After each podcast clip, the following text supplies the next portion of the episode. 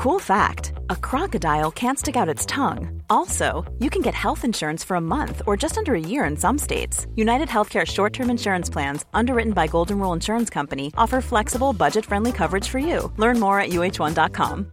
At Vertex, we know the pace of global commerce is increasing, which makes managing tax more complex. And your enterprise systems weren't built to handle that tax complexity.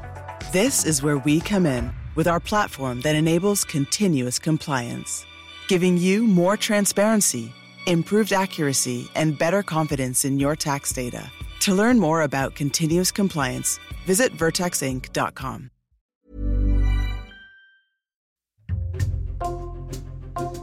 Bonjour, c'est Jules Lavie pour Code Source, le podcast d'actualité du Parisien.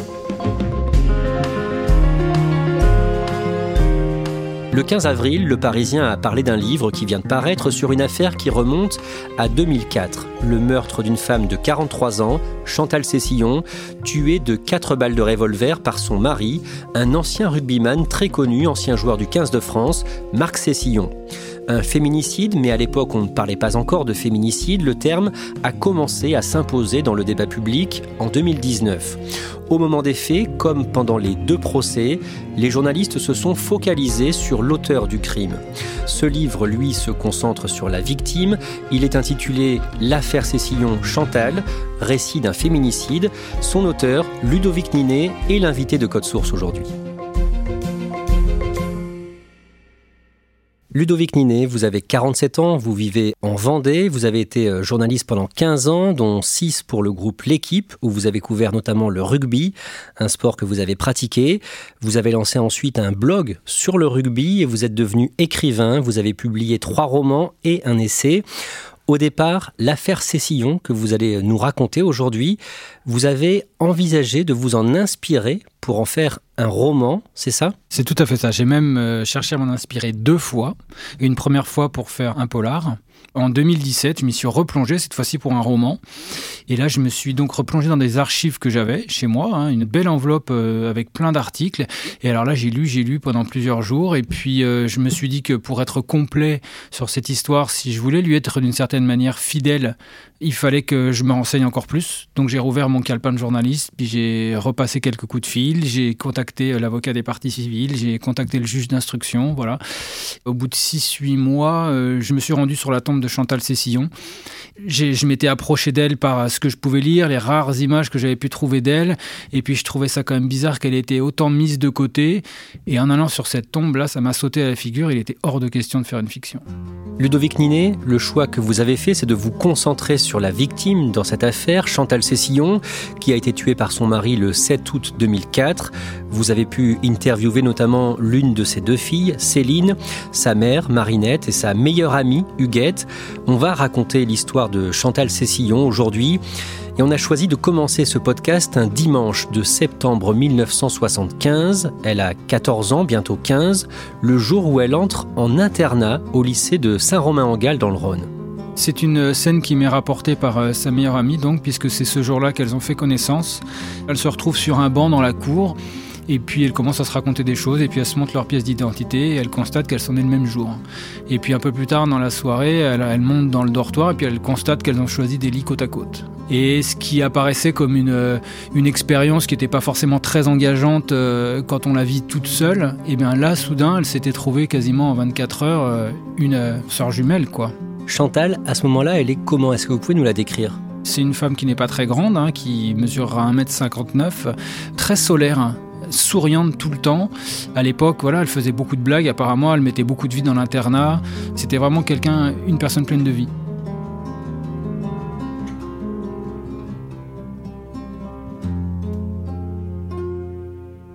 Chantal prépare un BEP d'agent administratif, mais elle arrête brusquement au bout de deux ans en 1977 à deux mois ou trois mois des examens en fait.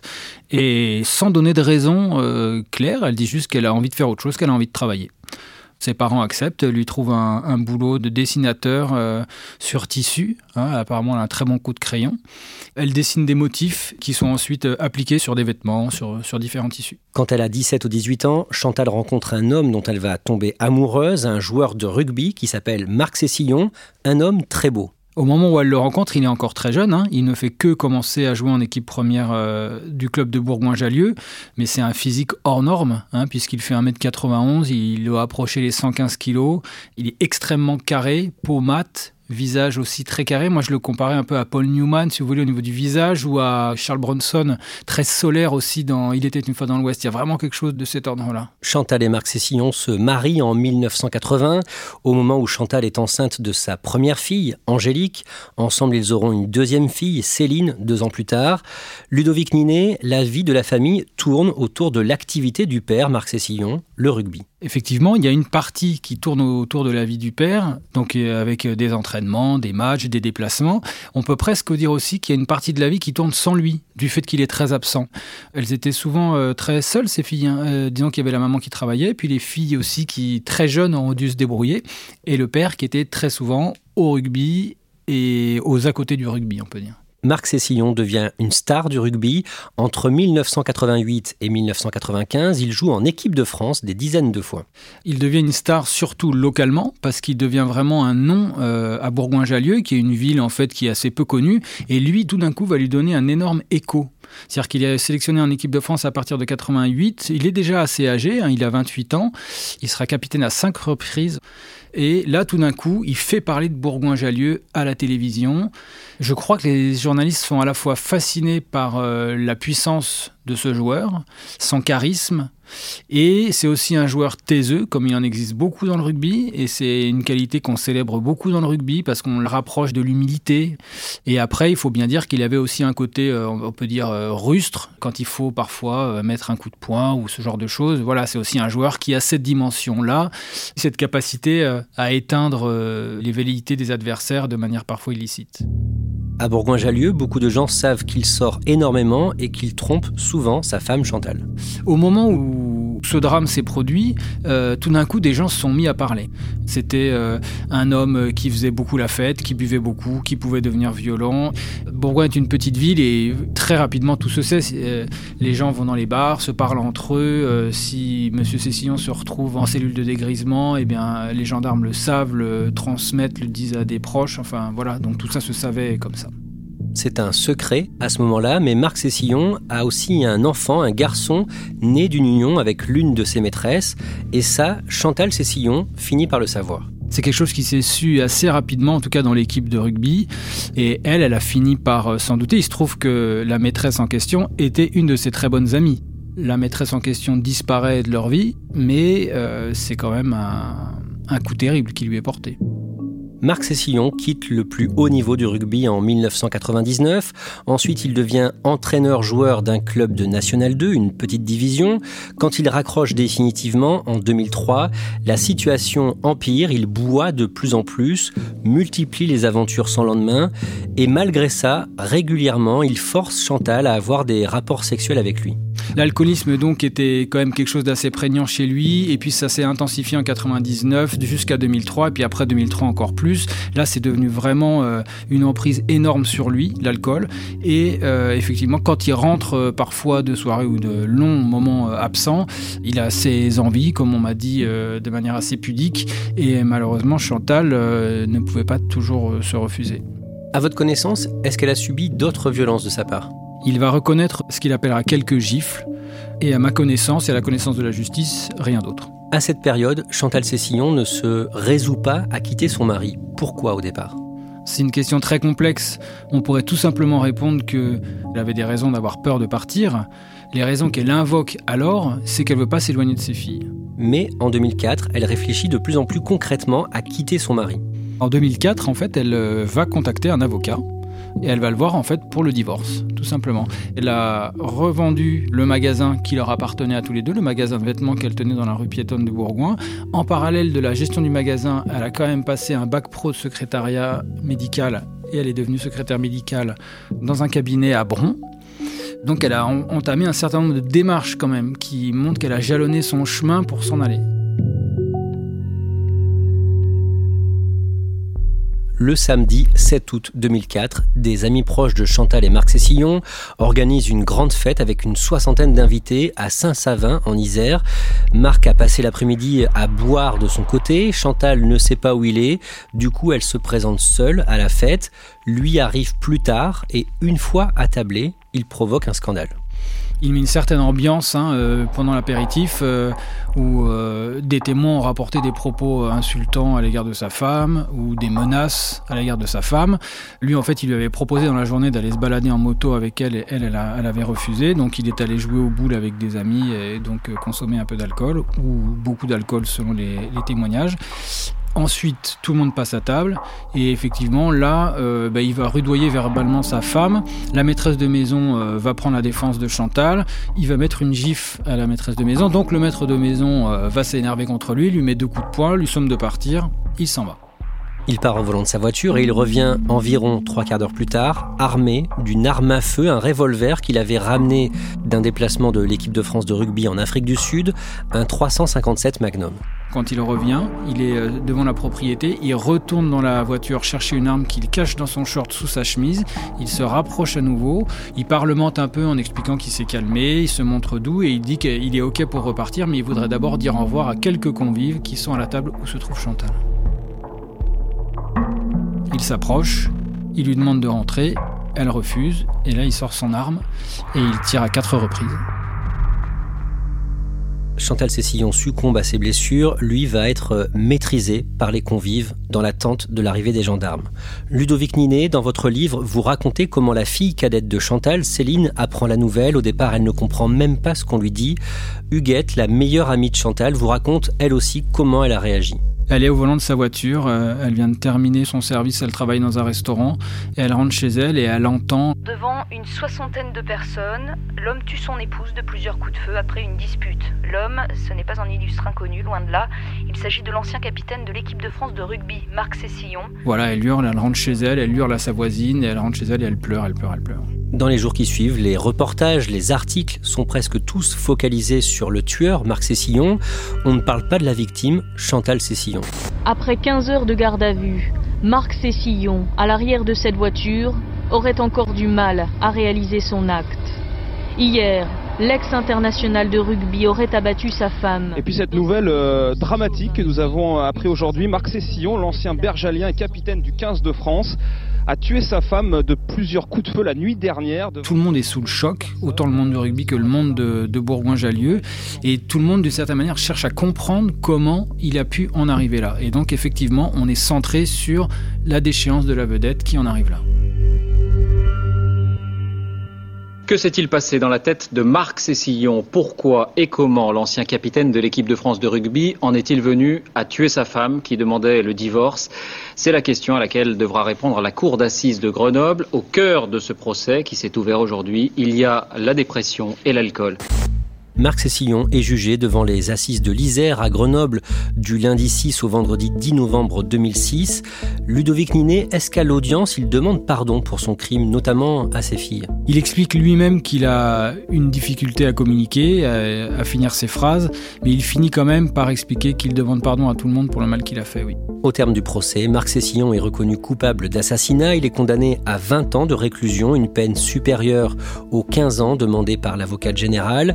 Mais il est ensuite jugé en appel du 1er au 3 décembre 2008 à Nîmes et il est défendu à ce moment-là par le ténor du barreau Éric Dupont-Moretti qui plaide le crime passionnel. Il adopte une stratégie où il explique qu'il veut qu'on juge euh, Marc Cessillon à hauteur d'homme et non plus à hauteur de star de rugby, ce qu'il estime euh, qu'il lui a desservi en 2006. La cour d'assises, c'est pas le Stade de France. Et si l'on veut que chacun puisse euh, le regarder comme un criminel, mais aussi comme un des nôtres, il faut qu'il soit présenté comme un homme ordinaire. Il fait presque passer Marc Sillon pour un pauvre gars, un peu alcoolique, euh, qui a cru au mirage du rugby et de la nuit, et que, euh, voilà, tout d'un coup, euh, pris, de, pris de passion, et eh ben, il, commet l'irréparable. Éric Dupont-Moretti insiste aussi beaucoup sur le fait que Marc Cessillon était ivre au moment des faits. Cette défense fonctionne, la préméditation n'est pas retenue, il est condamné pour meurtre et non plus pour assassinat, sa peine est réduite, elle passe de 20 ans à 14 ans de réclusion. Soulagé, enfin, L'épreuve du deuxième procès est terminée pour la famille de Marc Cessillon. Il est 20h, le verdict vient de tomber. Pour les jurés nîmois, l'ex-star du rugby n'a pas tué sa femme avec préméditation. Il le condamne à 14 ans de prison. Il avait été condamné à 20 ans en première instance. De toute façon, la peine ne fera pas revenir ma maman, donc euh, je pense que la justice a fait son travail et que la peine est juste. Un épilogue qui doit beaucoup à la plaidoirie de maître Dupont-Moretti, l'avocat de Marc Cessillon. Il sort de prison en juillet 2011, libéré sous condition pour conduite exemplaire. Il a passé moins de 7 ans en détention. Marc Cessillon refait sa vie avec sa nouvelle compagne, qui était sa visiteuse de prison. Et en 2014, il porte plainte contre ses deux filles pour une question financière. Expliquez-nous ça. Il assigne ses filles en justice en fait pour mauvaise gestion du patrimoine pendant le temps de sa détention le couple Cessillon avait investi euh, dans des biens immobiliers, donc des appartements et une maison qui étaient loués. Et euh, il estime, lui, que pendant le temps où il a été euh, en prison, ses filles ont, ont, mal géré ce patrimoine, ont mal encaissé les loyers, par exemple. Quand il les voit, à ce moment-là, il leur dit à plusieurs reprises J'ai purgé ma peine, je n'ai rien à me reprocher. Oui, alors ce sont des propos que m'ont rapporté euh, Céline, donc qui a entendu ça et qui était évidemment euh, estomaquée. C'est la seule fois où elle s'est exprimée dans la presse, elle, pour dire à quel point elle était choquée par cela. Et c'est vrai que son avocat dit alors euh, que c'est une attitude abjecte. Marc Cessillon refait parler de lui à la fin du mois d'août 2018. Il vit à ce moment-là dans la région de Collioure, dans les Pyrénées-Orientales. Il travaille comme ouvrier agricole. Et un soir, pendant une fête des vendanges arrosées, il a une altercation avec son patron. Il monte ensuite dans une voiture et percute un 4x4 qui était garé à côté. Il est condamné à 12 mois de prison, dont 6 de sursis, avec une mise à l'épreuve pendant deux ans, c'est-à-dire qu'il n'ira pas en prison tant qu'il se tient tranquille. Ludovic Ninet, dans votre livre, vous rappelez que malgré le fait qu'il a tué sa femme, depuis sa sortie de prison, Marc Cessillon a été interviewé à plusieurs reprises par des journalistes, notamment le 5 juin 2017 par le Dauphiné libéré à l'occasion des 20 ans d'une finale importante disputée par le club de Bourgoin-Jallieu. Oui, c'est la finale de 1997, donc euh, au Parc des Princes contre Toulouse, finale du championnat de France perdu. Et Marc Sessillon était le capitaine de cette grande équipe de Bourgoin qui a connu les plus belles heures du club euh, de toute son histoire. Il est extrêmement bien présenté et on parle essentiellement de rugby dans cette interview. Et le lundi matin, euh, Marinette, la maman de Chantal, euh, qui est abonnée au Dauphiné, euh, découvre dans le journal donc son ancien gendre qui a tué sa fille et qui s'exprime comme ça, mis en photo dans le journal. Elle, à ce moment, elle se dit quoi? Ah, elle, elle est complètement choquée. Elle ne comprend pas comment est-ce qu'on peut encore lui donner la parole. Ludovic Ninet, un jour, pendant la préparation de votre livre, la meilleure amie de Chantal, Huguette, vous a dit pourquoi Chantal avait subitement arrêté ses études en 1977. Oui, elle le lui a dit euh, très tardivement. Et donc c'est la personne à qui elle l'a confié.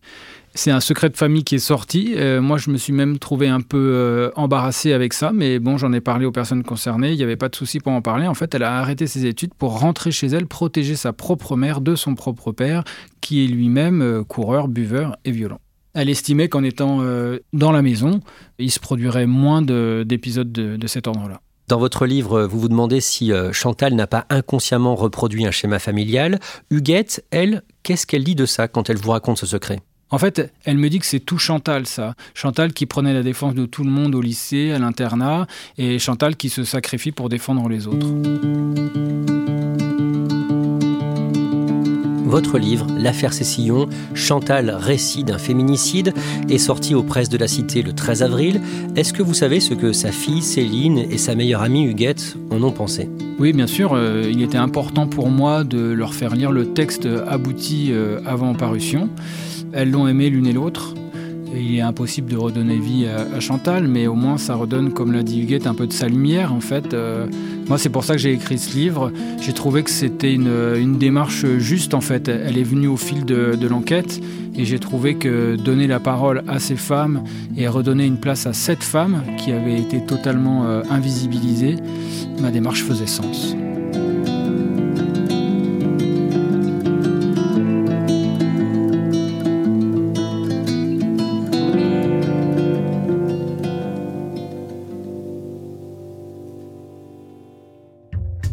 Merci Ludovic Ninet, je redonne la référence de votre livre L'affaire Cécillon Chantal, récit d'un féminicide, publié aux presses de la Cité. Merci à Christine Mathéus pour son aide. Cet épisode de Code Source a été produit par Raphaël Pueyo, Thibault Lambert et Emma Jacob. Réalisation Julien Moncouquiol. Code Source est le podcast quotidien d'actualité du Parisien. N'oubliez pas de vous abonner sur votre application audio préférée pour nous retrouver facilement chaque jour sur euh, votre téléphone. Vous pouvez nous écrire directement code source at leparisien.fr.